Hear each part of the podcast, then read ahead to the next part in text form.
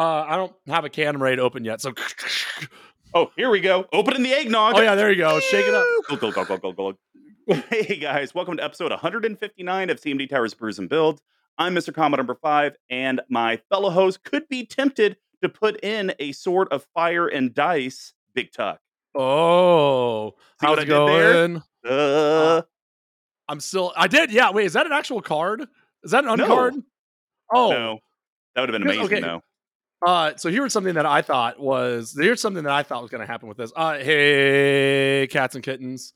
Uh, I'm slowly losing my mind as we're getting ready to go to Buenos Aires. So there's a card that I because this whole Infinity thing made so little sense to me, right? About like if it's silver bordered or whatever. So when this came Yeah. out, I was like, no way. Uh, the sword of Dungeons and Dragons is finally legal. We can finally put it in decks, maybe even the one we have today. And then I looked, it has a silver border. So I was like, well, that's lame, but whatever. Uh, how are we doing? Hanging in there. It's a Uh, Friday. Yeah, doing all right. It was kind of going through Hell Week right now. I'm now actually leading two completely separate teams. What? Um, so it, yeah, they basically had me take over the state of Iowa um, oh, from one of my peers. So now I have Iowa, Kansas, and Missouri. But all of my team for Iowa is completely separate than the ones I have for Kansas, Missouri. So like Mm. a different inside uh, rep, uh, different services peer, different data center peer. It's all new. So yeah. I literally feel like I'm being a manager, not being paid to be a manager, but Right, still having right. to do all the same work because I'm literally having to manage two different groups of people. So that's been a bit stressful, especially when you uh, dig into your sales forecast and uh, it's like, oh, 90% of this doesn't exist. And it's been like just pushed out in Salesforce quarter to quarter just to get it off the shit list on the radar. yeah. Using Salesforce for its approved reason for fudging the numbers. so I should just come. I should just come and work for for your company at some point. Just do their Salesforce engineering yeah, you should. because because it clearly needs help. The funny part, the funny part about that is like when I tell people like if I meet someone out at a bar or like when I joined the rugby team and I was like they're like what do you do? It's like I'm a software engineer and that's it, right? I don't really need to I don't need to say anything else, right? I don't need to get into specifics of well I'm actually more of like a business systems manager. It's just like no, I'm just a software engineer. Like let's get it out of the way. And then eventually, like if I talk to someone who's nerdy, I'll be like, actually, they're like, oh, what language do you do? Like, are you da da da? It's like, well, I'm actually like a more of a Salesforce business systems engineer. And they're like, what? And then every single person goes like, hey, fuck you, like they think I they think I work for Salesforce, and I'm like, no, I'm trying to make your lives better for these different companies. Uh, yeah, so it's just funny whenever I hear people be like, Salesforce sucks, we hate it, blah blah blah blah. Every single time, I'm like, I should just just do my own thing, right? Because I've heard this from maybe ten different friends, and just be like, look, here's my card, here's what I charge. I can come and completely fix this up from the ground up. So, uh, I say as I actually am supposed to be fixing a, a nonprofit company Salesforce on the side, which I've not even touched in literally the three weeks since I met with them. So Well, good, good. It seems What are you like you're uh, someone that outside contractors should be looking at. Apparently, hey, I hire just- me. It'll take a month for me to start your project. I like, I think what I need to do, I think the problem is I have this like high fluting idea that like, oh yeah, I'll just take a break from work to go do this and like knock this stuff out. But like in reality, these people don't really I feel like most people who are not IT or don't haven't been in an agile team, they kind of like don't really know how to best explain what they're looking for. So a lot of Sure. times they'll give me something like, "Hey, can you fix this?" And I go and look at it. I'm like, I need way more direction than that, right? Like I don't even know what you're. Try- I don't even know what you're trying to fix. So I need a lot more And- than just "Can you fix this?" yeah, right. So I think it's. I think I'm gonna try to work on that. Maybe when I'm down in Buenos Aires. So we'll we'll find out. So it all depends. Get this too. Okay, so last thing I'll say because this is the second to last recording I'll be on in November. Maybe the only one because we're recording the one on the Drinkathon, which actually comes out in December, right? Yeah, but that one will be live. So so it's like this is the last recording people will hear of you this month, but you'll be this is your second to last live stream this month. Yes. Okay. So before I go, the last thing I'll say is I actually kind of so when you went to Italy both times, right? What what's their like dinner schedule look like, or like their eating social schedules? Um, well, I mean, you know, I kind of make my own schedule. Uh, but I can tell Yes. you from restaurant hours, most I mean, breakfast isn't like a real thing over Yeah. there. It's more like coffee will be available and like a light pastry. But if you actually want breakfast, most of those places don't open until like eight in the morning. Yeah, yeah, yeah. Um, most dinner spots don't open until seven or eight at Mhm. night. Um, I would say most people don't go to dinner like as, as long as it's not like a busy restaurant. Most people don't show up till like nine or nine thirty. Right. Okay. That's the same thing in Buenos Aires. So like there's this gap of time between like 5 p.m. and 9 where like restaurants aren't open and uh Senior Lane, my, our contact down there was like you need he like had these strict things where it's like you have to eat at this time or else you're going to be starving and hungry for hours afterwards. And I was like, "Look, dude, you don't have to convince me to eat at any time." He asked me like, "What's your what's your favorite dates? What are like your favorite dates for eating heavy meals?" And I said Monday through Sunday. Like it doesn't matter. so like I think it's I I only asked that because it seemed odd, but I forget that Buenos Aires is mostly found it's like supposed to be very, very European in that sense. Where like Mhm. people don't go till dinner to nine. All the tango shows and things that he wants to bring me to don't start till ten or eleven on a weeknight. It's like, Yeah. ah, we gotta lose my mind, but here we go. Yeah, isn't uh because I think Buenos Aires was colonized by Spain or Portugal. What is it? One of the two, yeah. remember which one. Yeah, it's one of the two. Yeah, yeah, yeah.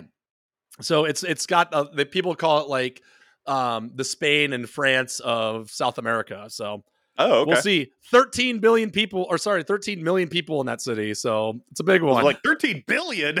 what are they on the entire planet, the entire planet's population times times 0.8 in this one area.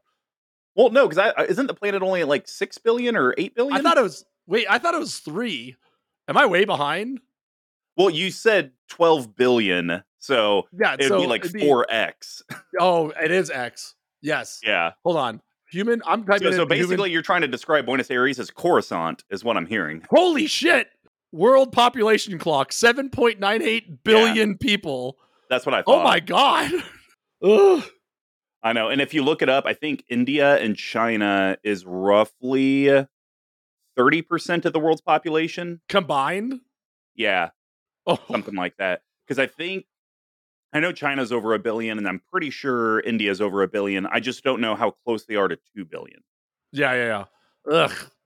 Well, hey, Way you guys didn't come here for geography. You came here for Brews and Builds. It's our deck tech series. We conquered our path to 32, tackled tons of EDH themes, and we're going to be discussing, or rather, theory crafting a deck that does not exist yet. Um, where every episode will be a new deck, and we correlate these decks similar to how we brew beer. So we really broke our decks down into four different categories. The first one's rampant setting your board state. We call that grain.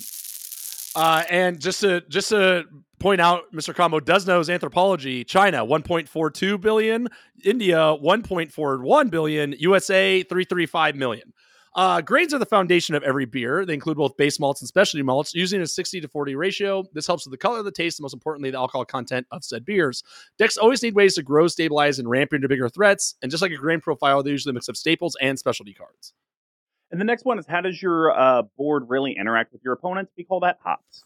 And hops give the beer its patented bitterness and herbal floral flavors. They grow in a variety of strands and help separate subcategories like IPAs.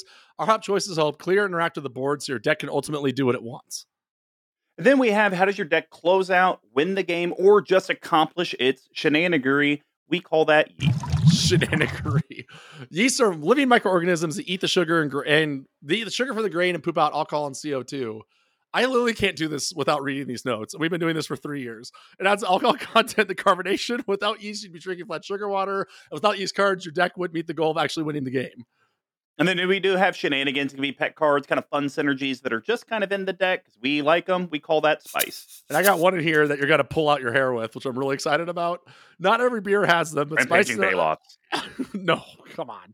I'm not a monster. Spice is another additive self-separated normal stock beer from a specialty one. It could be the cream that turns a stout into an eggnog stout, ba-boom, uh, or the addition of hops that turn IPA into a double IPA. Not every deck has something that makes it pop, but if it does, this is where we generally talk about. So without further ado, let's get brewing. Before we announce our commander, I do want to point this out to the collective. I may die of diabetes. One bottle of eggnog. 740 calories. Okay, what what is it? Protein or is it just all fat? It should be some protein. Uh, What's it? Read out those percentages. 18 18 grams of protein, 90 grams of carbs, 34 grams of fat. What's the percentages next to those? Uh, the protein literally doesn't show a percentage.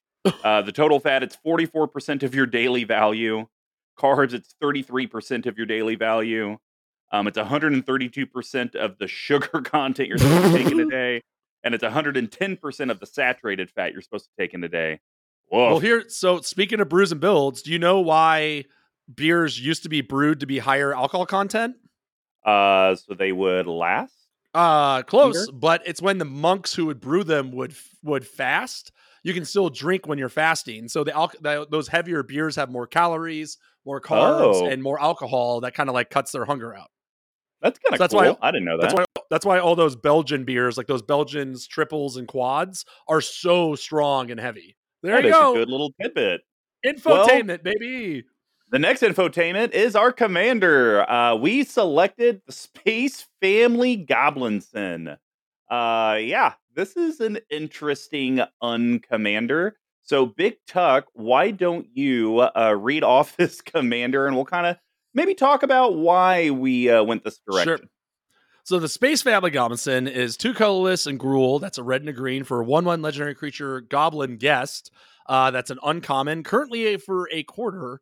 Uh, the Space Family Goblinson has trample as long as you've rolled three or more dice this turn. Whenever you roll a die, put a one-one counter on the Space Family Goblinson.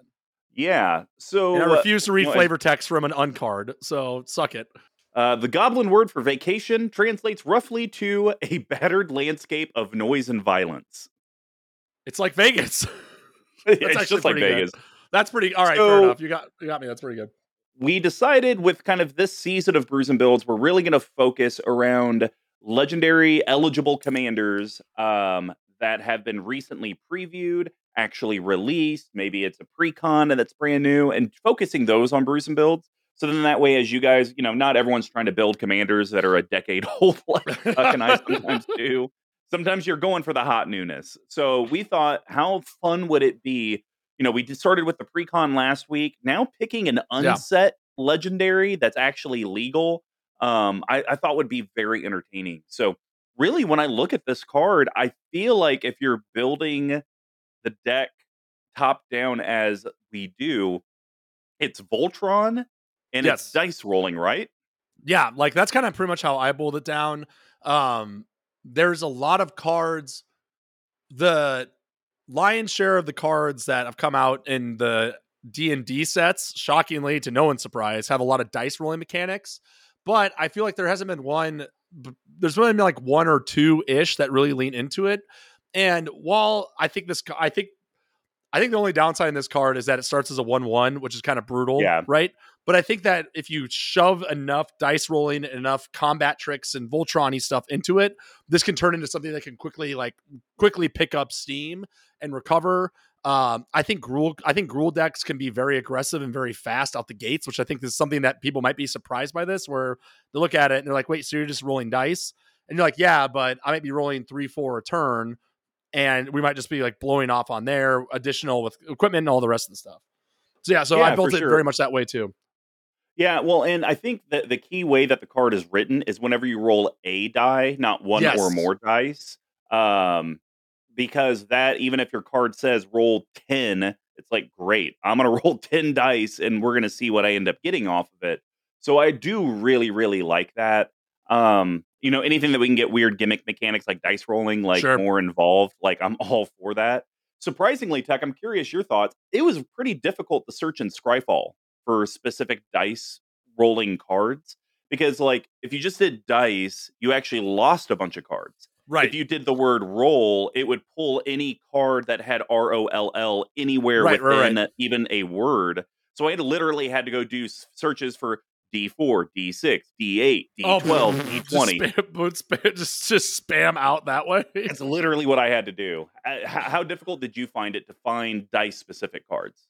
Well, I started looking. Um, I kind of looked at a few uh, pre-built decks, and a lot of the decks that I saw people were building were for like limited, which is weird, like sixty cards. So a lot of them, or maybe it's Pioneer or some other thing. It was not hundred card formats. So that kind of helped like getting the ball, or should I say, the dice rolling into my head about like what's good effects and what's not. And once I kind of found my core ones where I'm like, I feel like these are the ones that are most interesting or the things that are Mhm. like the coolest or anything along those lines i kind of it was it took some of the burden off me to be like okay like we kind of have that base of it what's three to five cards that we're talking about today that i might be able to punch this deck through or might be able to kind of put some finishing touches on it but yeah Okay, it was yeah. i mean it's stupid because it's like yeah like you said d4 do you oh let me ask you this can you identify the five dice that are used in primarily used in dungeons and dragons Well, D twenty. yep These aren't, yeah D twenty. Uh, i think there's actually six yep Uh, you got your D six. yep You have your uh, D twelve, yes and then I'm pretty sure there's a D eight or D Yes. ten. There's one of each. There you go. That's your Oh, six. there you go. Nailed it.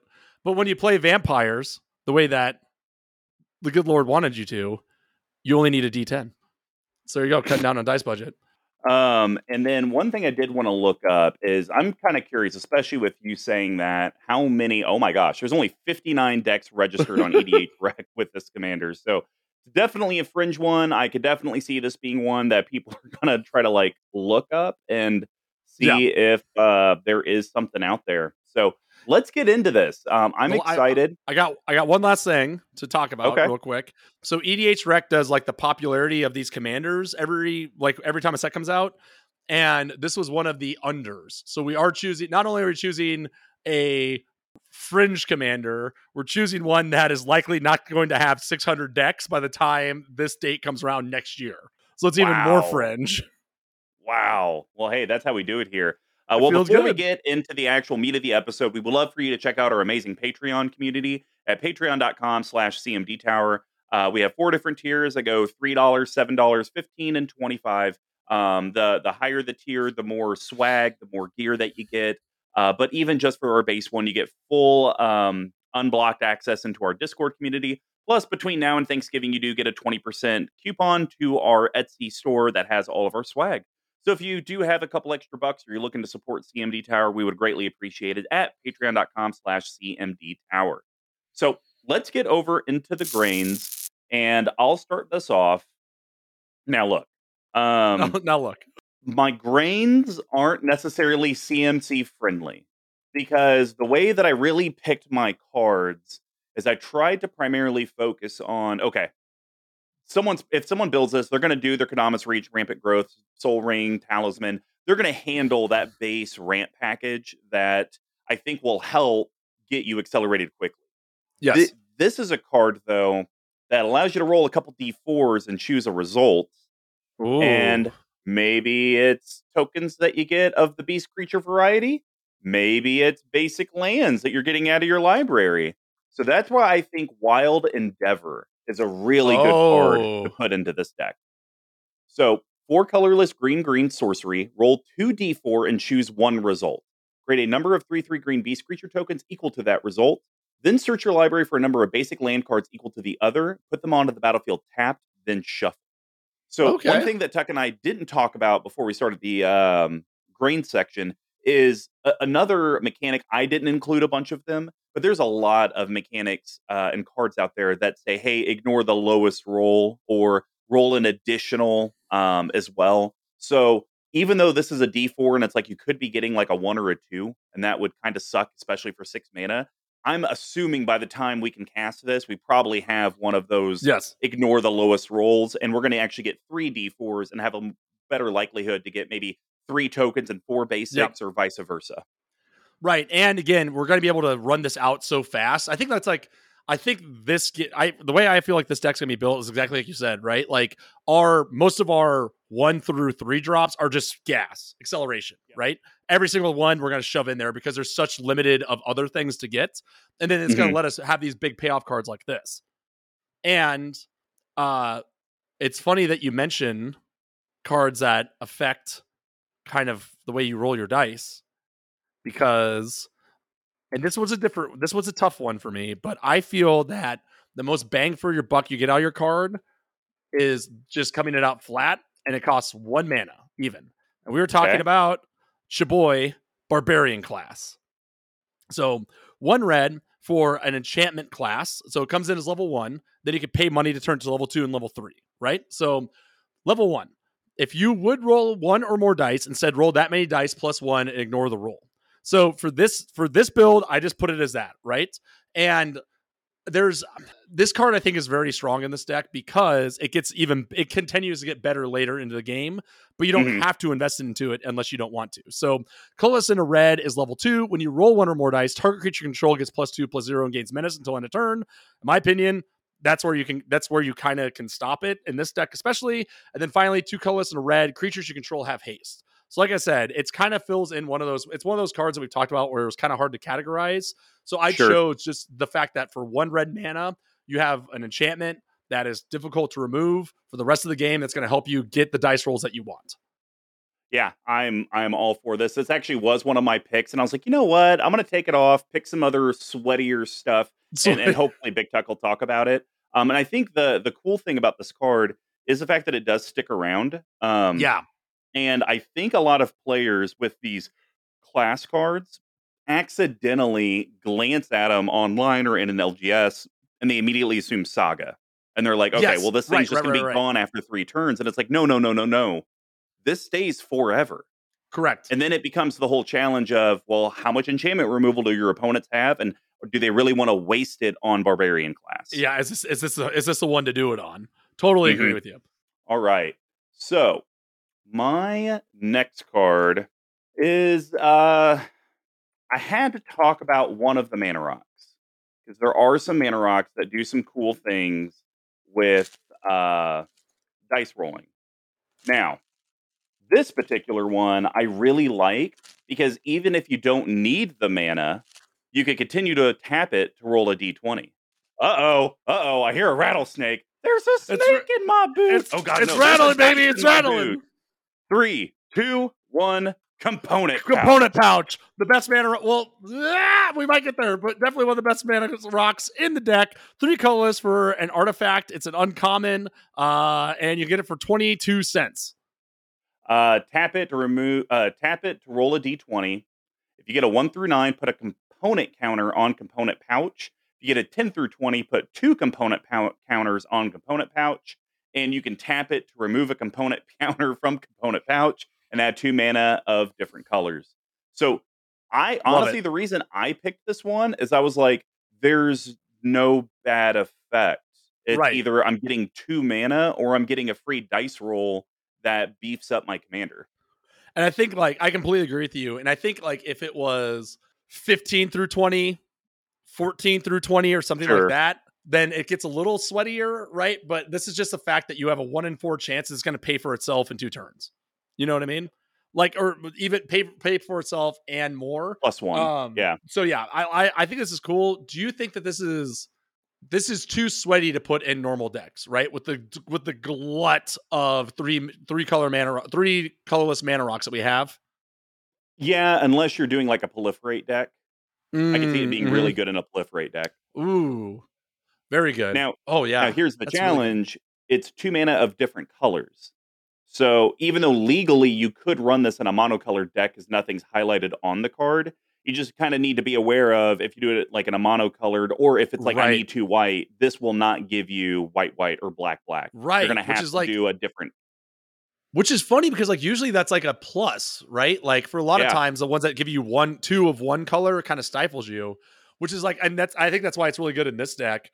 Um, but that is that is an interesting concession because if you're running like mono black Skittles that cares about proliferate, is this Yeah. good enough to make the cut? I don't know. Maybe. Uh, Maybe. the only the only other thing I'll say about this, and this is again why this is stupid, for some reason, and in their infinite wisdom, Wizards decided to put this one on the list. Great. Great. A card that we all needed, an uncommon for 22 cents that you could pull randomly they- out of a they needed to fill the list. Yeah, yeah, exactly. All right. Well, what's your last green card? This is one.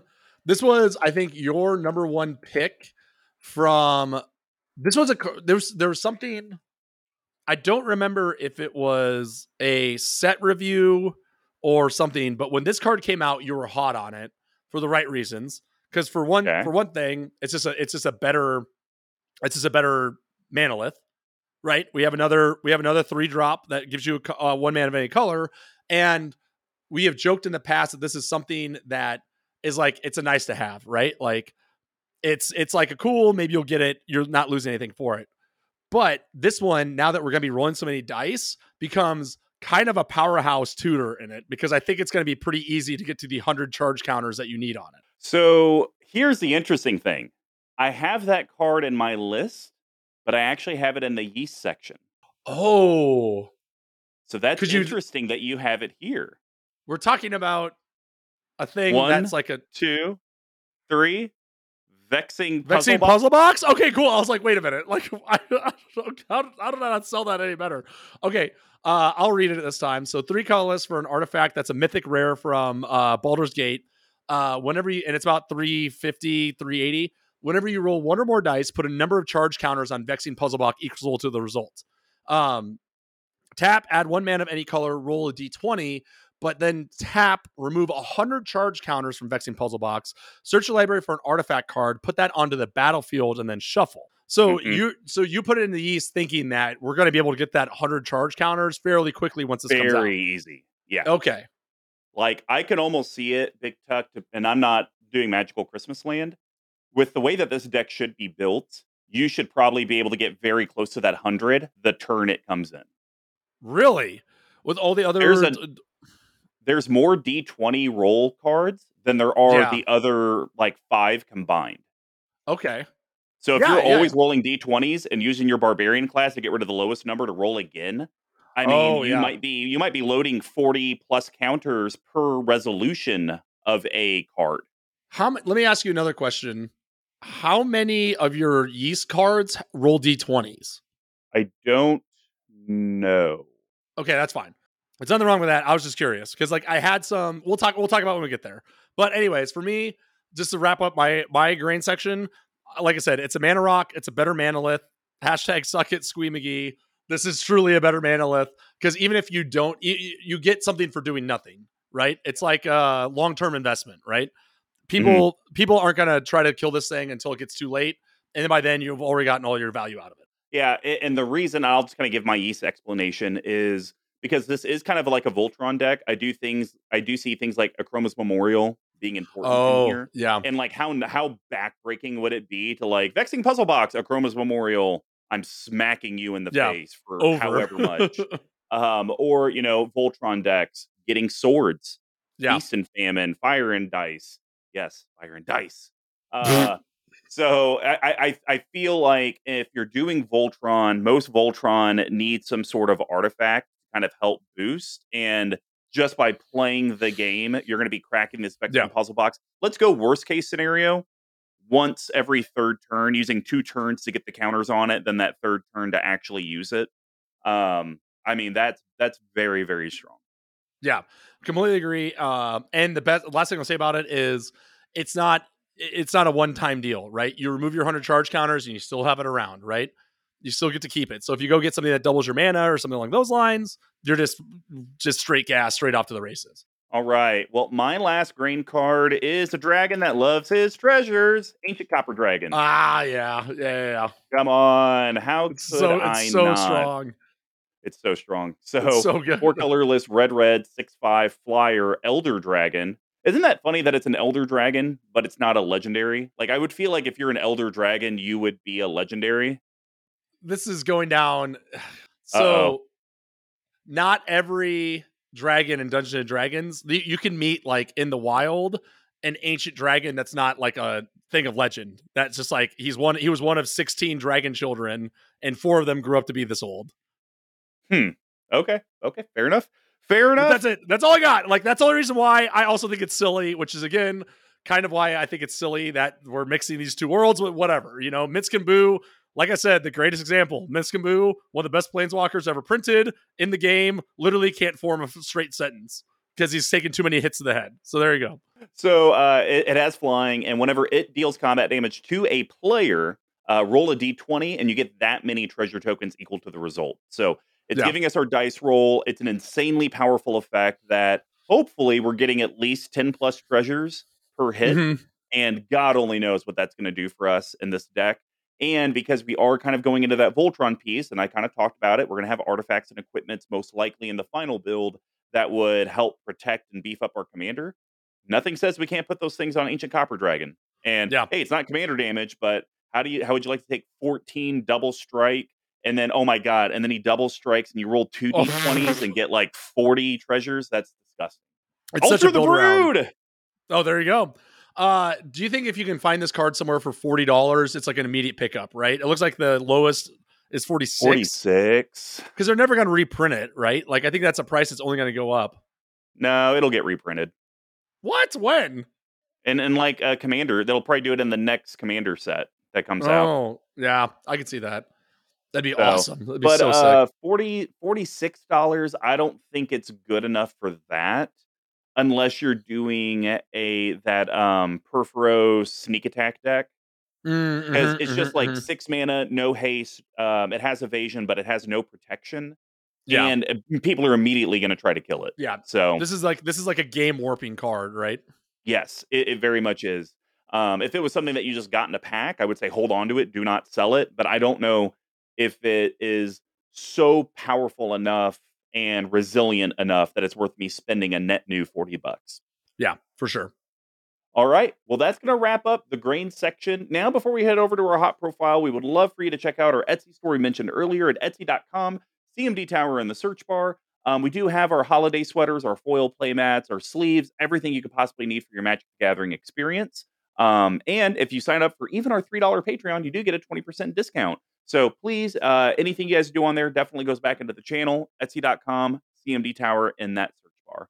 Now we're going to head over to the hops. And Big Tuck, I'm curious where you're going to go with this because your your grains, I, I could pretty much guess that. You know, Sure. puzzle box, barbarian class, component pouch, totally makes sense. The hop section, I think we're going to be able to get a little wild.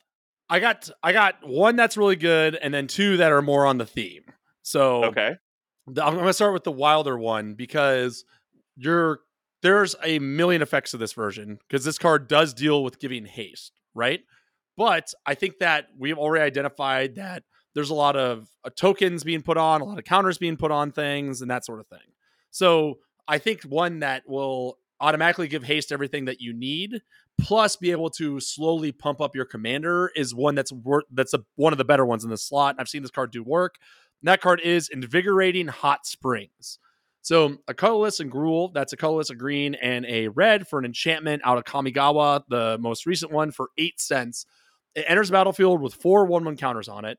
Then modified creatures you control have haste, equipment, auras you control, and counters are modification. Then you can remove a counter from Invigorating Hot Springs, put a 1 1 counter on target creature you control, activate this tur- oh, only as a sorcery and only once each turn. So for me, your commander is going to be able to get a counter on it fairly regularly, right? Like we're going to be rolling dice and all that jazz. So it's immediately going to be off the gates there. I like the fact that this can also get the counter train going. If we want to play into things like doubling season and that sort of stuff, this is going to be a way that we can at least get a first counter onto our commander, even if we don't have um even if we don't have any dice rolling mechanics in our hand, then obviously I think the haste part is huge in this deck. We want this deck to kind of come out of nowhere. And comparative to Fires of Yavimaya or um, the other one where it's like it, people gain riot, this is the one that I feel like is the best suit for this deck. This is interesting. Um, hmm. So you like this more than um the fires? Yes. And the other one, the, what's a riot one? There's one that gives the, the things you have riot, Uh, Rhythm of rampage the- of the No, is it not Rhythm of the Wild? That's the Garruk No. card. Um, is it Rhythm I of think the it is Rhythm of the Wild. Yes, it is. It is Rhythm of the Wild. Oh, okay. So you like this more than Rhythm of the Wild?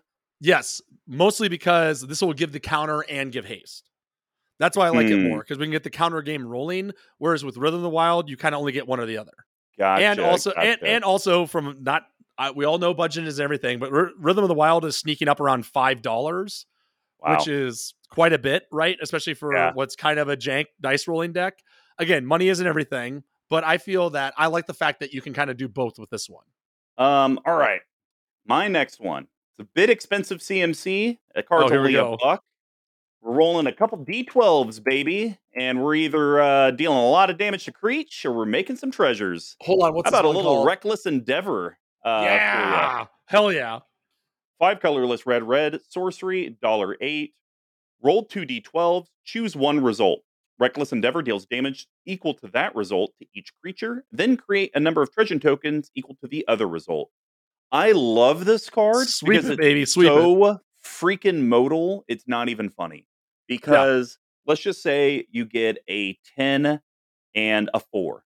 It's like, okay, do I want 10 treasures and 4 damage to each creature? Okay, like maybe my commander lives um, and it kind of kills everything, but man, I got 10 treasures. Or is it, you know what? I'd rather just get 4 treasures and deal complete board wipe, almost a, board wipe. blasphemous act type of Yeah. effect.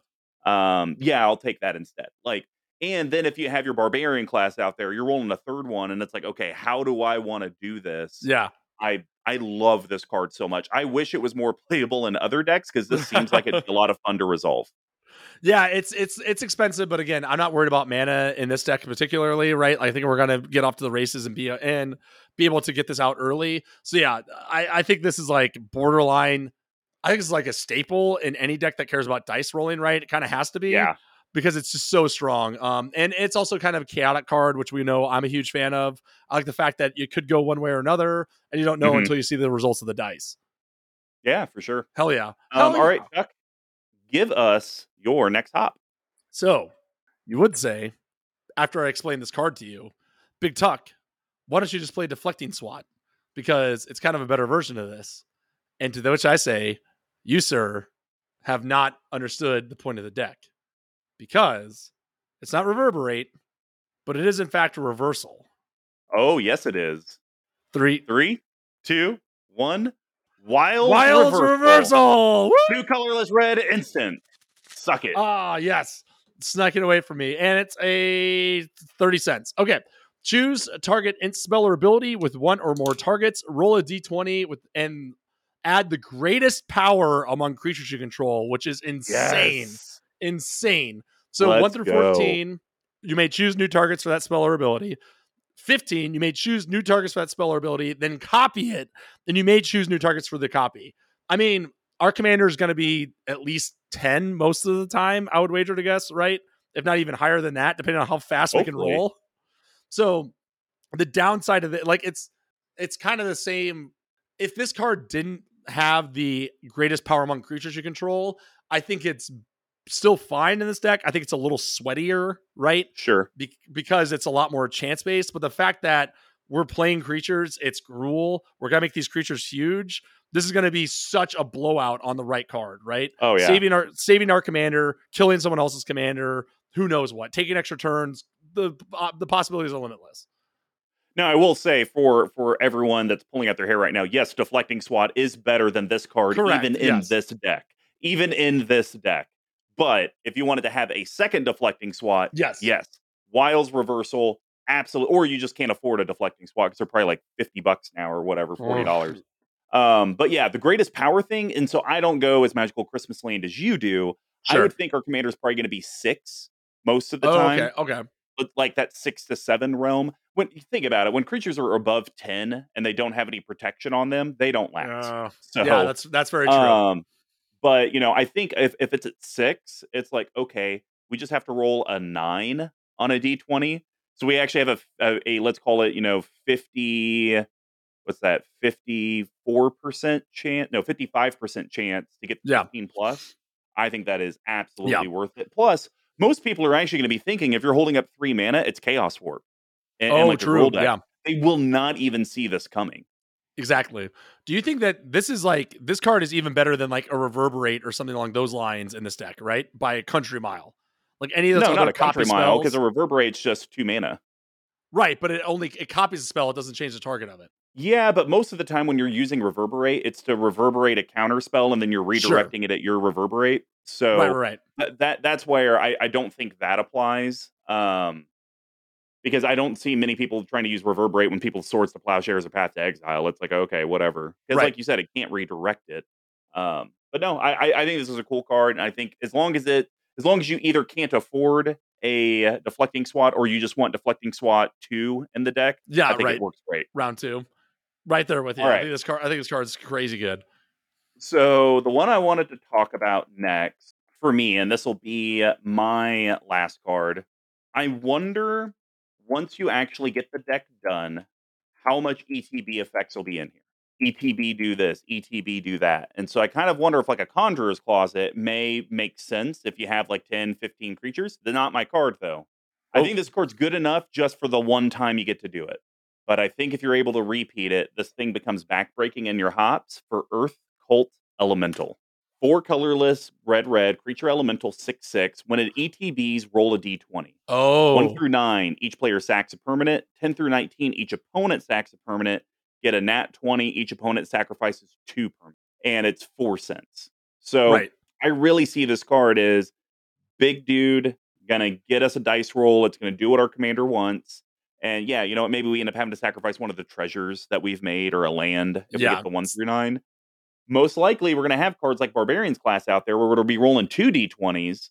And hey, I got a one on one, but I got 11 on the other. Okay, each opponent sacrifices a permanent.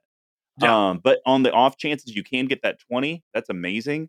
But I think if there's a way that you can blink this on each of your turns and you're able to repeat it over and over and over, or even sacrifice itself to a fling effect and then bring it back from the graveyard, I think that's where Earth Elemental honestly becomes a standard for this deck as long Yeah. as you have some sort of package in there. But even without that, I think it's fine just to get us that dice roll. And now we got a 6 6 body as a blocker or attacker. Yeah, I, I agree, and I think there's a lot of if you go to like the EDHREC page for the Space Family, you see a lot of creatures that are just like the ETB and do something, right? They roll a dice and you gain life, or if you get super lucky, something amazing happens. Whereas I feel like this one is pretty solid across the board, right? For an uncommon, it's it's you're paying six for a six six. Put a if you if you're playing a Invigorating Hot Springs, it's a seven seven with haste. I feel like out of all the uh, out of most of the creatures that are like ETB roll dice, this is one of the strongest options by a huge, huge margin. Yeah, yeah, for sure. Uh, well, Tuck, why don't you complete the hop section with your last card? Uh, so this is in Prosper, and this is a card that I've always thought was very interesting, but I don't know why it wasn't in another one. It is a land, which I like as well, and it doesn't come into play untapped. Or sorry, it comes into play untapped. So we are talking about Underdark Rift. So this is another uncommon from the original Forgotten Realms for nine cents. Also part of the list for 17 cents. If you really need to get that list version, great. It enters the battlefield and you can tap it to add a colorless. It doesn't come into play tapped. And then five colorless tap, exile it, roll a d10, put target artifact, creature, or planeswalker into its opponent's library just beneath the top X cards of the library where X is the result. Activate only as a sorcery, which is kind of the stinky part of it, right? Like this Yeah. card would be a lot better to be more responsive. But for me, it's like if you're really looking for another dice roll mechanic and you want to get and you also want to remove something that's potentially going to untap and take you out of the game or something that's going to be really hard to deal with i feel that this is like a solid card for that fill especially with this dice rolling mechanic behind it Man, wouldn't this be great if the uh, commander replacement effect didn't exist? Um, oh man, let me so put your good. commander eight below or six below. yeah Um, I like this. I mean, I don't like that it exiles itself. Um, yeah and so, but you know, I think the good thing is that being in two colors, you can have five to ten slots of utility lands without worrying about hurting your colors. abs- So- absolutely even though I'm not super hot on the card, I don't see a reason why you wouldn't put it in, especially for less than a dime. Mhm. Just, you know, on the off chance you do use it, great. 99% of the time, it's probably just a colorless land. you're just tapping it yeah and Yeah. potentially th- potentially threatening or making you know trying to make some sort of political deal with it which is how i'd play the card and how i've played it before as well All right. Well, that's going to wrap up the hop section. Now we're going to head to our game winning area. But before we do, we would love for you guys to check out abyssproxyshop.com. And if you do make a purchase there, be sure to use code CMD Tower. Um, this is a proxy provider that we have partnered Woo! up with. You can see on screen our great CMD Tower proxy. That's actually um, a command tower proxy, obviously. And so, uh, very high quality cards. Uh, with our code, you do get 10% off. Um, plus, they do uh, custom decks. Uh, I want to say it's usually about $400, but that's a completely custom art deck uh, pulled from whatever images you want to provide, whatever card style, frame art, all of that. And you can still use your CMD Tower discount to get a uh, ten percent off of that bad boy. Uh, but prices start at just three dollars. I think the foils go up to six. Um, so it's definitely affordable. And hey, Wizards of the Coast is charging a thousand dollars for four packs of proxies. I think you guys can go out and spend 10, 15 bucks at abyssproxyshop.com, code CMD Tower. Now. Now we're going to head over to the yeast section. And uh, let's see. I'm going to start with a card that usually I'm not a big fan of, but I like it in here because it's an introducing dice rolling. A little bit of chaos. It's going to require uh, our opponents to maybe have a certain type of spell in their library that we're going to be able to cast for free. We are talking Wands of Wonder. Oh, yes, yes, yes, yes. Three colorless red artifact with an activated ability of four colorless tap. Roll a d20. Each opponent exiles cards from the top of their library until they exile an instant or sorcery card, then shuffle the rest into the library. May cast up to X instant or sorceries from among the cards exiled this way without paying their mana cost. If your d20 result is a 1 through 9, X equals 1. 10 through 19, X equals 2. 20, X equals 3. So once again, I think for me with this deck, with our dice manipulation, we're probably always going to be in the X equals two realm. And yeah. how great is that going to feel? Plus, I love that the exiled cards do not go on the bottom of the uh, libraries if you uh, at the end of turn if you decide not to cast them. They stay in exile. So it's like, oh, that's an all is dust. How about we yes. leave that in exile? Yeah. I don't. Oh, counter spell, force of will leave that stuff out of here. But most likely, I would hope if the X is two, at least one of the two is going to be draw three cards. Uh, maybe it's a tutor. Yes. Um, you know, maybe it's a, a rift, and you're able to just single target something. I think there's just too much value with this, yep. and instant and sorceries in library is a better gamble for me than like a Diluvian Primordial, like where I hopefully you casted one at some point in the game that I'll actually want to then cast again.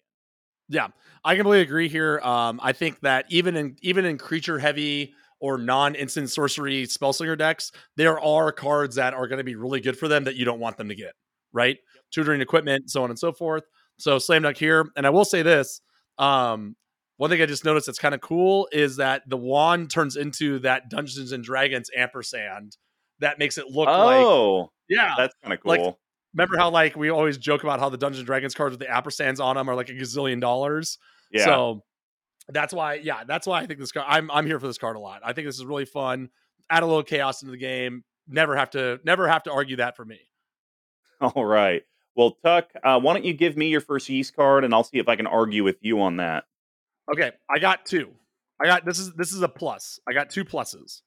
Okay, I got a card and a card. So the first one is the other ancient dragon that we can run in here, which is ancient bronze dragon, which is also incredible. So five colorless double green for a seven seven flyer. That's a mythic for around eight dollars. Uh, when it deals combat damage to a player, roll a d20. When you do, put X one one counters on up to each of two target creatures where X is the result. So that's a lot that's a lot of counters, right? Either on itself or on something else potentially. Um, I like the fact that it's up to two target creatures. So if you only have the one, it's still got to get your value out of there. You're, you're going to make your commander huge, give him his trample with everything else that we're doing. After the races is there. So I assume I you're good on that card, one. Yeah, well, I mean, this card is just stupid because you don't even have to split up the plus counters if you decide right. to put it on. It just says on each of up to two. Wait, hold on. Am I reading that wrong? I think I'm. I think I might be trying to overbreak this card. Yeah, Each I think two... I'm wrong. Wait, what? Yeah, I. But the way my brain initially processed it was like, wait, if I get like a 17, do I put 17 counters on one and 17 on another? Oh, wait, is it? Is that? Hold on. When you do, no, no, no, X... where X is the X is the result. So I think you'd have to divide them. Puts. Okay, when you do, so let's say it's 17, like you said, right? When you do, put 17 1 1 counters on each of up to two target creatures. I think you get 17 for both of them. Oh my god. It's not, it's not so distributed, disgusting. it's just there. That's disgusting. Right? How okay, uh, see I think you and I must be wrong because there's no way that the card actually does that and you can pick up one for $7. Because it's a dice roll and like treasures are more powerful than 1 1 counters, right? I guess. All right, but so what's I, this apparent like second okay. card you're like comboing with. Oh, it's incredible. Uh, this I've I, I can't remember. This is one that should be banned from me talking. One of the other podcasts I talked about recently, they like ban themselves from talking about other movies if they talk about it ten times or more, which would be funny if we went through and found that. But again, just with this card alone, you can make a huge swing in the game if you connect one time. Because then what you do is you play the big tuck staple, desperately needing a reprint of Chandra's Ignition. Three colorless, double red for a sorcery. Target creature you control deals damage to its power to each other creature and each opponent. So again, put 17 on. So let's say let's keep going with the 17, right? Let's say let's say 10, right? Let's say 10. Okay. Half, half. No other factors. So if you can connect with Bronze Dragon and you get 50% of it, you then cast it and it's dealing 17 to each other opponent and 17 to each other creature. And then you just swing in and get an even bigger next turn. That's just on him, let alone on the Space Family Goblinson that we've been slamming counters on and making huge the entire game. Wow. It's it's not that much to ask, right? it's not that much to ask to pull these two things off. So okay, we've talked about two of the dragons that it's like deal damage and you roll dice. Yeah. Like, do we need to put just double strike effects in the deck? Uh where was one? Hold on. I mean, I definitely think Akroma's Memorial fits in the deck. Uh yes. just with the space family and our tutor for artifacts. But like I'm really wondering, like, do we want to try to get these guys like over and so, over and over? So hold on, hold that thought for my next one. Hold that thought for my next okay. one. Hold on to that. Oh God. I just realized okay. that uh, aggravated assault and ancient copper dragon almost goes infinite as long as you always get above five. Yeah, pretty much. God. All right. Uh, well, that was crazy. Uh, that definitely blew my wand of wonder away. Well, I had vexing puzzle box in here. I've already talked sure. about it. So the last one I'm going to end on with my yeast package is a Hydra with XX. Oh, that was really yeah. I know what you're talking about. It's really good. yeah, Neverwinter Hydra. Uh, yes. This card is bananas. So Neverwinter Hydra XX green green. So if you're not familiar with X cards, if it says XX and you put two total mana into that, that would be X equals one. So basically, just think those are mana costs, and they ha- whatever you put into one X, you have to put into the other X. Uh, it's a zero zero and at ETBs, roll XD6s. It enters with a number of plus one counters on it equal to the total of those results. It does have trample and it does have ward four. Whenever it becomes the target of a spell or ability, opponent controls counter it unless they pay four. So for me, this seems like such an amazing card. We're getting all these treasures. Like, yeah, you know what? I'm going to do X equals 10. So for 22 mana, yeah. I'm going to roll 10 D6s that's 10 triggers for the family Goblinson, probably going to command damage someone out. Um, and then your Chandra's Ignition, who God knows how big this thing's going to be. Oh, 66s, the potential 60 power. And then you got your Barbarian class allowing you to roll again. Like, I would imagine as long as you're able to do two rolls for each X, if you did X equals 10, there's no way this thing's less than 45 power. No, it's so good. And the ward is huge, right? Because people are going to be like, oh, I can just Swords of Plowshare it. Not anymore. Sorry, you're wrong. Uh, I think that this is completely, and this complete example is the way that I think this deck wins, right? Just with this like huge dice rolling, these huge powered creatures, and figuring out some way that we're going to be able to make huge, huge, big swings with them too. Yep, totally agree. All right, Tuck. Well, you're the only one left with some uh, yeasty stuff. What do you got? All right, so I'm gonna go. I'm gonna save my favorite of these for last. The first one I think is gonna be really good. Like we talked about, we're gonna have plenty of big swinging creatures, right? There's gonna be piles of them. So I think Indomitable Might is gonna be a way that we're really gonna get a lot of utility out of these. So three colorless and a green for an enchantment aura. It's flash. Enchant creature, enchantment creature gets plus three plus three, but most importantly, enchanted creature's controller may have it assign its combat damage the, as though it weren't blocked. So for me, this is like a one shot kill with our Goblinson, right? There could be a time where we run out of dice rolls, right? Like there's only so many of them, and we're like, I just we don't have any left, right? Mm-hmm. Um, this way you already get the buff up, which is great, but the signing combat damage, even if we can't get it to have the trample, we're still going to go through, and even if they want to block or triple block or quadruple block, whatever the case may be, this is like a single single player removal is how I kind of view this card in the right circumstance in this deck. Yeah, I like it. I mean, this could also um, be for hey, I really need to get my dragon through. to roll Yes. the d20 for the stuff. Like, hey, I'll flash it onto that. I mean, it's not it's not what I would like to do. I'd like to do it on the command damage, but I think we're going to have enough big things in here that this will see a lot of play. I wish it wasn't four mana. That kind of sucks. I know, Um, like, I, I, but I think I don't know. I don't think mana is going to be an issue in this deck. You know, like I think Gruul decks just lean heavy into this. You don't think? You Yeah, think? You think the maybe. CMC is going to be out of control? I do. Um, I'm I'm kind of curious. Do you think Rancor goes in here? I think so. Like that was that was kind of on the list, right? Like I think Rancor is a really Yeah. good addition into it because you're we're doing the Voltron thing, right? And just having some semblance of evasion on our commander that's repeatable and cheap is probably worth it. I don't know. I Yeah, I think Rancor is criminally underplayed in decks. I think people want to just play it in spam or enchantment decks, where in reality it's like one of the most efficient ways to win with a Voltron commander. So I think that would be a great. I think that'd be a great inclusion too. Okay. Well, uh, what is your final yeast thing that apparently you are hot and excited for? We talked about double strike, right? And there's a myriad of things that do double strike, that do pluses, all that other stuff. But since we are, you you said it yourself, right? The most, uh, the most common die that we're probably gonna be rolling are gonna be d6s or d20s, right? Pretty much across the board. So that's where this instant comes into play. Critical hit. So a colorless and red for an instant. Target creature gains double strike until end of turn. Whenever you roll a nat 20, return critical hit from your graveyard to your hand. I like yeah, that. right? So even if we are blowing this on one of our ancient copper dragons or Neverwinter Hydra or whatever, just to swing in a pile of damage, we have the chance with the barbarian class and the other things that let us reroll to try to get it back later in the game. So I kind of view this as like a vexing puzzle box where it's like you're this is a game-winning card that also will reward you just for playing what you want to do in the deck. Yeah, I, Right? This is so. This is sick, so right? Good. Yeah, like this seems like the kind of card. If there was enough dice rolling in like a feather deck, like it's like, hey, it's kind of like a backup feather because you'll Yeah, always yeah, be able yeah. to rebound it if you need to. Um, I really like this. This is this is, Is it too- sexy. So what about this? If in your feather deck, right? If let's say that you just added in two cards, this and vexing puzzle box. That's I know that's sweaty. I know I I know that's sweaty. It's not It be- it's sweaty. I don't think Vexing Puzzle Box has a home in a feather deck because, to be honest, most feather decks don't do the artifact stuff. It's all the Mm, oh. cantrip spells. So, um, now Vexing Puzzle Box could have a home in my mono white Esha deck. That could actually be something where it's like, hey, it's really just a mana rock, but maybe I crack it and I'm going in tutoring up whatever disgusting yeah, artifact get I want, get lucky. or or even my mono white vehicle deck.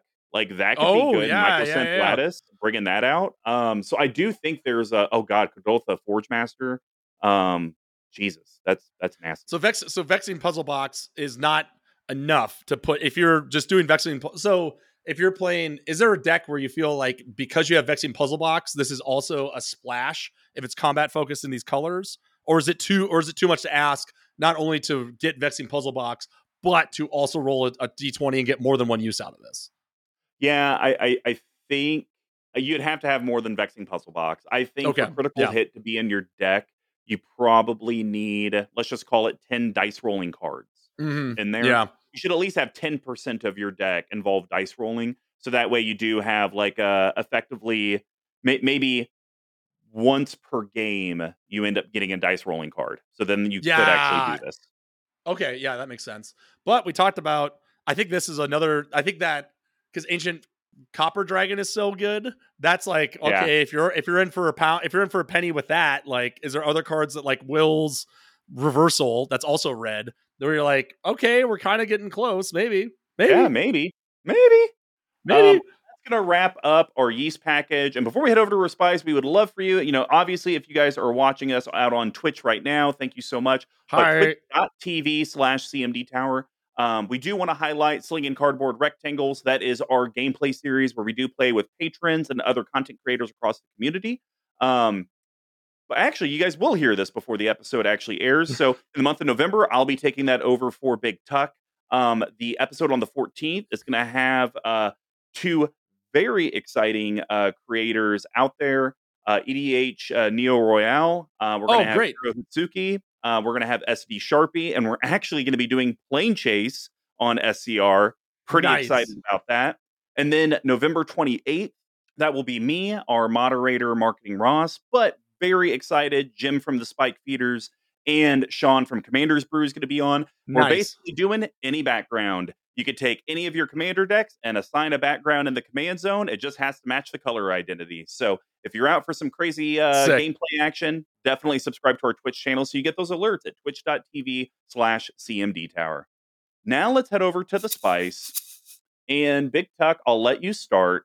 What is the first spice card you thought would be cool in this already spicy deck? Okay. So this is one that I thought you were going to talk about in the yeast. So I have two. I have one that I think is good and one I put in here mostly just to see your reaction, like I said. So I'm going to go with the good one first and end on Okay. the last one. So this one I think is sneaky kind of good, but I don't know if there's going to be, if there's enough oomph here to make a difference. So this is a, a curse in red. yes, it is. Okay. You thought this was a spite too? Oh, yeah. Three, Okay. two, one. Maddening. Maddening Hex. Hex. Wow. Colorless So and a red red for an enchantment. Uh, that's a rare. It's twelve dollars. What? Holy shit. Oh my god. Uh, enchant player. Whenever enchanted player casts a non-creature spell, roll a d6. Maddening Hex deals damage to that player equal to the result. Then attach Maddening Hex to another one of your opponents chosen at random. I love this card for this deck. It's so Yeah. spicy. Yeah. Why is it $12 though? I don't know. The borderless copy is 21. I know this has only been printed in one pre-con um from whatever that was, I'm pretty sure. But like I so okay. Price is very surprising. Um the reason why I put this in the spice personally is because it's only 1 through 6 damage, right? And I don't think it's to and you kind of only get it once a once three times a rotation, let's call it, right? Um, potentially unless it reattaches to them. So I feel like that's why it's a spicy card, right? It's not going to really help you win the game. It's kind of just like moving it along. It doesn't really ramp you or anything like that. So that's why I think it's a spice card. You on the so same boat for with me, uh, you, I think you put it to your first person to your left. The Mm. very first spell or non-creature spell they're going to cast, it's going to trigger, and then it's basically you're guaranteed getting another one from one of the other two opponents. So like Right. your initial rotation, you're getting two dice rolls, and actually for me, it's not so much the damage. This is allowing us to do dice rolls on our opponent's turns for the Space Family Goblin. Mhm, mhm. That's more my thing. But then even tuck, say it goes on the middle of your three opponents, you have a 50-50 shot that'll go Yeah. to the player to your right. And then when they go, you could care less which one of the other two it goes to. Um, I think this is also going to cause a lot of your blue players to kind of pause. Do Yeah. I want to do a counter spell? Because then I'm, you know, probably going to be taking this damage. Um, you know, is it going to bait people like, hey, I just need to get something Right. out because I need this curse off of me, and then that way I can just kind of focus. So I think this will actually become this funny political card where your opponents, because you don't control where it goes, it attaches to someone. Like Right. say it goes on Sir Nathan, he's like, "Gosh dang it, I don't want this on me," and he just casts something really quick just to get it to switch. I think it creates this turmoil amongst your opponents. Uh, okay, I just realized why this card is so much because in Legacy and Vintage, it always is going to go back to the same opponent over and over and over again. Oh, oh God, oh that's so not funny. how we pl- not how we play, but hey, what are you gonna do? What are you going to do? All right. Well, we both shared that one. I did have one other as well. And let's just say it's a bag of tricks. It's Go ahead. bag of tricks. Okay, it's just bag of tricks. Uh, so for me, a colorless green artifact, um, four colorless green tap, roll a d8, reveal cards from the top of your library until you reveal a creature card with a mana value equal to the result. Put that card onto the battlefield and the rest on the bottom of your library in a random order. And you can get it for 11 cents. So the reason I put this in the spice is because I don't actually know how much creatures we're going to have in the deck and if it's if it's truly going to be valuable i mean i'm going to assume being in Gruul, we're going to at least have 15 creatures 17 i just don't know dice Yeah. rolling to like non-creature spell side to the creature side like what that actually looks like and if you actually want to have a good dice rolling deck maybe it's 30% creatures 70% non-creatures so then it's like am i really getting the value yeah, um, you know, potentially is the D8 going to hit mo- all of your creatures? Like, even if you get a, an eight, will that be able to hit all of them? Or are you going to have some potential nine, tens, elevens yeah. um, that you're going to miss out on? Um, are you going to freaking hit because it's not even a May ability. You have to put it out. Yeah. Like, how bad would it feel to do the Hydra? And it's like, gosh dang it. Um, Yep. okay, it comes out. So it, it, it is a spice card because you're not always going to be happy with the result. But I think at least getting that that dice roll consistently, I think you will be happy about that. And so I do like, I think this is definitely a spice because it says equal to result, right? If it was equal or less, I think that's a lot stronger because you Mhm. might get like a three and you've already played all your threes. But I do like Oh, the fact sure. that, uh, but I do like the fact that like it just keeps going until it finds one, right? So you're always going to, you're you're you're going to if you have if you build your deck right like you said and you have the sprinkling of all the different CMCs in it you're going to get something out of it. You're it's not going to always be a whiff right? Which where it's like a lot of these cards where it's like reveal the top eight cards of your library and put a creature card onto them then you completely get hosed on them for a five mana investment. So I agree this is definitely a spice and and can be better or worse depending on how you build your deck out Yeah, and then the last thing I'll point out is that at least they designed the card to where we're not restricted during our turn or sorcery speed. yes, you could do yes. this whenever you feel like it. Yeah, gives you something to do on if, if your board's wiped out and you just like you're kind of low on gas it gives you something something to do Something, yeah. All right, Tuck, you're the last one with the spice. Which one are you going to have me apparently rip my hair out? you trashed this card so much in my prosper deck i still think it's great but in this one would- it does give you a free dice roll for four mana and is also a mana rock when you need it. We're talking about our boy ebony fly. You know it you love it. Two colorless for an artifact and enters the battlefield tapped. You can tap it for a colorless four. Roll a d6 until end of turn. You may have it become an xx flying xx insect artifact creature token or sorry for sorry xx insect artifact creature with flying where x is the result. Whenever it attacks another targeting creature uh, gains flying until end of turn. You only need this and the goblin out there because you're going to swing this into someone doesn't have any flyers after you roll a d6 three times in the late game. You you get your uh your commander flying it's got his evasion you don't even have to worry about trample and then bam starts headshotting people in the early game it's a mana rock innocuous late game this is how you can win it out another form of evasion all for a pittance of 20 cents it's good in the deck It's fine in the deck because here's actually the the one thing in kind of reading. Um, I'm just going through the rules.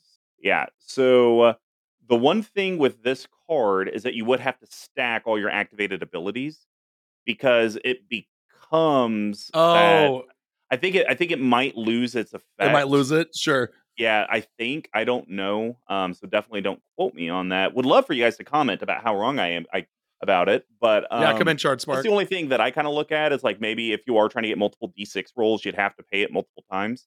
Um, but it's it's fine in the deck. It's fine in So the deck. here's- It's a spice card through and through. here's so here's the last thing I want to say. If you have the means, you might if you can build this before SCR in a few weeks or have any inkling, get this.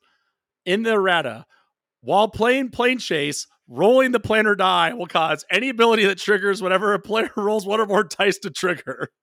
However, any effect that refers to a numerical result will, will ignore the rolling of the planar die. Oh, okay. But just Which- rolling a die. Oh, oh my god, that's does this so just be- funny. Th- Does this just become your Planechase deck? I mean, maybe. I no, actually, it would probably become too OP for Planechase. I think it'd be strong, right? I think it'd be too strong, too swole, too Too, fast, too sweet, too, furious, sweet. too much family. Um, well, hey, everyone, uh, thanks for making it to the end of the episode. Oh wow, this was absolutely insanity. This was awesome. Um, if, if you guys enjoyed it, uh, I know Chard Spark does. Uh, please leave a positive feedback, subscribe to our channels, leave a, a star review so others can find us as well. And if you'd like to get a hold of us, here's how you could do that. You can get a hold of me at Mr. Commodore 5 on Twitter, all spelled out except for 5. Uh, you can reach our main account at CMD Tower on Twitter as well. Big Tuck, where can people get a hold of you? Uh, still at Big Tuck tweeting. Uh, I think I posted a couple things this week, maybe, uh, which was kind of surprising. So, um, that's it. That's where I'm at. Come find me. Uh, you guys will be able to find the YouTube video, the audio links, the deck list, all of that good stuff over at cmdtower.com slash BNB E159. And of course, if you guys are looking for additional ways to support our channel, you could do it through a myriad of ways. Our Patreon at patreon.com slash cmdtower. abyssproxyshop.com, code cmdtower, and etsy.com, cmdtower in the search bar. All three ways are ways that you can support us. The Abyss Proxy Shop gives you a discount. If you subscribe to our Patreon, you get full access into our Discord and opportunities to be on the channel, plus a discount into the Etsy store as well. So, Big Tuck, man, this was a wild, wild deck. Um, Space Family Goblinson. I mean, do you feel like this potentially could be a viable commander? I think so. Like, I think it's going to be sweaty, and I don't think it's going to be one that's going to win you a gazillion games, right? But I think if you're looking for a deck in Gruul that does Gruul stuff, but kind of makes it a little more difficult for you, or like you like rolling dice and that's like a fun mechanic for you, this is Mm-hmm. probably one of the better ways to do it, in my opinion. Um, people be like, "Oh, what about the dragon precon?" It's like that just kind of does Gruul stuff. Whereas this, I think, is like a lot more fun, a lot more dynamic, and you get to play a bunch of cards that are relatively cheap, except for the ancient dragons of the world um, and the Maddening Hexes for whatever reason. So yeah, like I, I went into this kind of lukewarm and actually ended on it pretty hot. Like I think this is actually a pretty. This could be a really fun deck. Yeah, I, I do too. And I would only hope that they're going to print more dice rolling. Yeah. Like, you don't need to have a whole set with a bunch of dice rolling mechanics, but just kind of like how initially treasures started, where it was like one or two cards per set was kind of like creating treasures or dealing with it or clues. I think that'd be fine. Like, I don't see anything wrong having dice mechanics in Magic the Gathering. Um, we've already had coin flip, so dice is just another part of You- tabletop gaming. So Every every hoping that this- time Oh, I was going to say, I hope that they continue to put more of that in. Every time you play the game, you're you're gambling, right? You're gambling top decks, Yeah. you're gambling draws, you're gambling, you're like doing uh, the poker thing where you're, you're you're like gambling against other people. Where you're like, are you really going to block? Does he really have an answer? And that sort of thing. So like, it kind of I think it does kind of fit naturally if you want to build it that way. Yeah, for sure. Um, yeah, I, I don't know if it could scratch my itch for a build, but maybe I might actually include it in the drinkathon for the legends. Oh, that would be fun. That would be fun one. All right. Well, I hope everyone has a fun and safe weekend. If you're catching us live, um, you know, we'll have our schedule put out tomorrow. If you're listening to this on the recording, I hope we see you all on Monday for hashtag SCR uh, for Planechase. Right. See you, everyone. Bye.